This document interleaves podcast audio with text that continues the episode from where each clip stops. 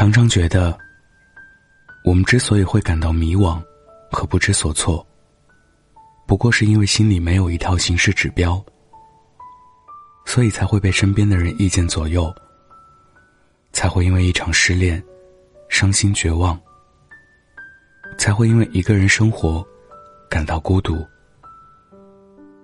好像无论是朝前走，还是向后退，都找不到出路。或许每个人的生活路径、形态各异，但我还是觉得，对于女生来说，这三件重要的事情是需要知道的。第一，先谋生，再谋爱。前阵子又看了一遍电影《二十八岁未成年》，梁夏十八岁时遇到毛亮。原本有着画家梦的他，自此愿意为爱情洗手做羹汤，给他准备早餐，照顾他的起居。任何事情都迁就着他。他以为等到毛亮事业有成，就会跟自己结婚，但这一等就是十年。毛亮没有娶她，反而提出分手。埋怨他这十年来的一成不变。电影是戏剧的，但现实生活里，多的是像梁夏这样的女孩儿。她们将爱情看成最重要的东西，将恋人视为生活的中心，甚至将对生活的全部期待，也都放在恋人身上。他们以为自己应有尽有。却不知道，原来自己早就一无所有了。爱情是一个动态的过程，将全部赌注压在恋人身上，就会慢慢丧失自己的底气和地位。我不是说爱情不可靠，只是人生重要事情的排序，在谋爱前面的，应该是谋生。毕竟。经济的独立，才会让我们更有底气的去爱。正因为面包可以自己挣，所以才有资本追求更纯粹的恋爱。正因为生活始终有事可忙，所以才不会轻易被爱情左右心情。正因为内心一直拥有安全感，所以才不会轻易成为谁的附属品。真爱。固然是值得寻觅的，但是相比爱情，记得让自己多挣点在爱情里的底气啊。第二，享受独处，并时刻提升自己的价值。我们遇到的每个人，其实只能陪我们走一段路，所以没必要把怀念弄得比经过还长。我们得明白。享受独处，才是一生中最重要的必修课。我特别欣赏我一个朋友，他现在也在北京工作，单身了三年。下班之后，如果没有加班和聚会，他就会一个人待在家里。我曾经问他，一个人的生活，每天按部就班的一个人上下班，一个人吃饭。真的不会感到孤独和无聊吗？朋友没有回复，直接拿出手机备忘录给我看。我被他上面一条条的计划惊呆了。学习剧本第一章，练习瑜伽四十五分钟，晚上八点三十分准时听课。好像他的生活里有做不完的事，从不觉得无趣和孤独。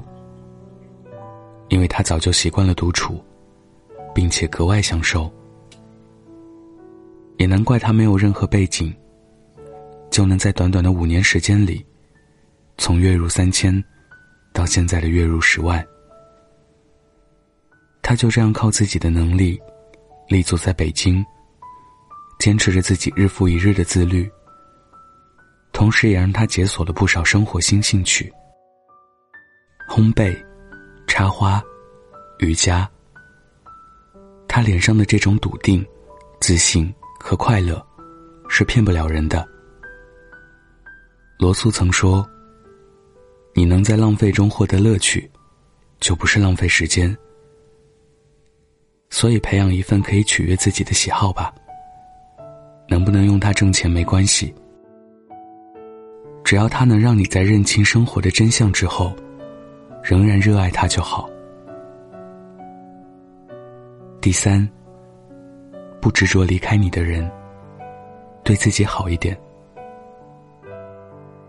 Papi 酱在节目《我家那闺女》里，坦诚的公开了他的人生排序。在他看来，自己永远是处于第一位的，接下来才是伴侣、孩子和父母。讲真，深以为然。其实，各种关系的延伸，首先离不开的是自己。当满足自己的所需时，其他的关系才有机会得到良性发展。知乎有个问题是：对于女生而言，最重要的是什么？我特别认可座头巾右边的猫的答案。你要坚信，你这一生。只为自己而活，其余的一切，都只是为了丰富你的人生。我经常在后台收到一些失恋的困惑，他们说自己真的离不开他，说失恋后不再相信爱情，说这辈子非他不可。每次收到类似的留言，我都想说。别太执着着那个离开你的人了，慢慢你就会明白，在这个世界上，没了谁，一样活得下去。你要相信，如果是真的爱你，他就不会离开你。日子这么长，你总会遇到更好、更适合你的人。所谓的对自己好点儿，简单来讲。就是别给自己带上许多莫须有的头衔，譬如女孩一定要什么时候结婚，一定要选择过安稳的生活。如果说生活有什么是必须且应该做的，那就是按照自己的喜欢，过属于自己想要的人生。恰如这句话说的：“生命如果不能浪费在我喜欢的人身上。”那我宁愿把生命浪费在我自己身上。我宁愿寂寞拥抱我，让我沉浸于一个人的美好孤独中，也不愿去触碰那些我不喜欢的身体，去回应那些我毫无感觉的词句，去拥抱那些我从未为之心动过的灵魂。爱是一种放大了的自由。而与这些人相处，对我而言，却是时时刻刻的束缚。村上春树说：“我相信所谓的命运，不过是一个人的生理、心理、情感、性格等等因素所造成的一个人行动的最终结果。我也始终相信，这些因素都是人为可以改变的。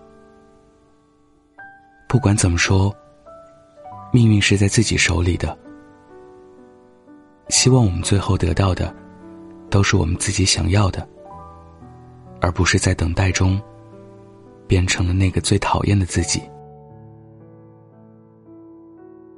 今天分享的故事来自蒋同学，你可以在微信中搜索“北太晚安”，关注我。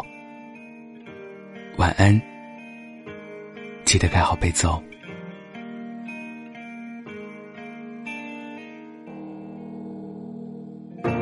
有些人用一辈子去学习化解沟通的难